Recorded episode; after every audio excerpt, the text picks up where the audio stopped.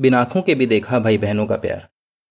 योमारा Marcelo और ईवर भाई बहन हैं और ग्वाटेमाला के एक छोटे से गाँव में रहते हैं। सबसे पहले योमारा साक्षियों के साथ अध्ययन करने लगी, फिर उसके भाइयों ने भी अध्ययन करना शुरू कर दिया। पर एक दिक्कत थी, वो तीनों देख नहीं सकते और ना ही उन्हें ब्रेल भाषा आती थी। इसलिए जो भाई उनका अध्ययन कराता था, वही उन्हें पैराग्राफ पढ़कर सुनाता था और उनमें दी आयतें पढ़ता था। एक और मुश्किल थी उनके घर से राजगढ़ पहुँचने में करीब चालीस मिनट लगते थे और वो अकेले सभाओं में नहीं जा सकते थे। पर मंडली के भाइयों ने उन्हें लाने ले जाने का इंतज़ाम किया। कुछ समय बाद उन तीनों को सभाओं में भाग मिलने लगे। भाई बहन उनकी मदद करते थे कि वो अपना पूरा भाग याद कर लें और फिर सभा में उसे अच्छे से पेश कर पाएँ। फिर मई 2019 से उनके अपने गाँव में ही सभाएँ होने लगी।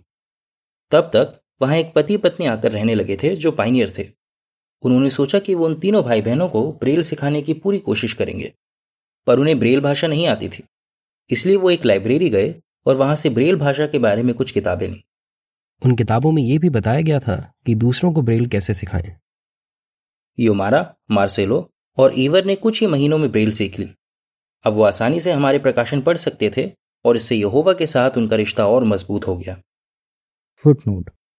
हमारे संगठन ने एक ब्रोशर तैयार किया है। जिसका नाम है लर्न टू रीड ब्रेल जिन लोगों को ठीक से दिखाई नहीं देता या जो बिल्कुल नहीं देख सकते वो इस ब्रोशर से ब्रेल पढ़ना लिखना सीख सकते हैं।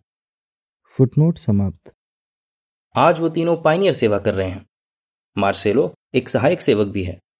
वो तीनों पूरे हफ़्ते जोश से यहोवा की सेवा करते हैं और उन्हें देखकर दूसरों का भी जोश पड़ जाता है। मंडली के भाई बहन उन तीनों से बहुत प्यार करते हैं और उनकी बहुत परवाह करते हैं। और वो तीनों इसकी बहुत कदर करते हैं। योमारा कहती है, जब से हम साक्षियों से मिले हैं, तब से लेकर आज तक वो हमसे बहुत प्यार से पेश आए हैं। यही तो है सच्चा प्यार।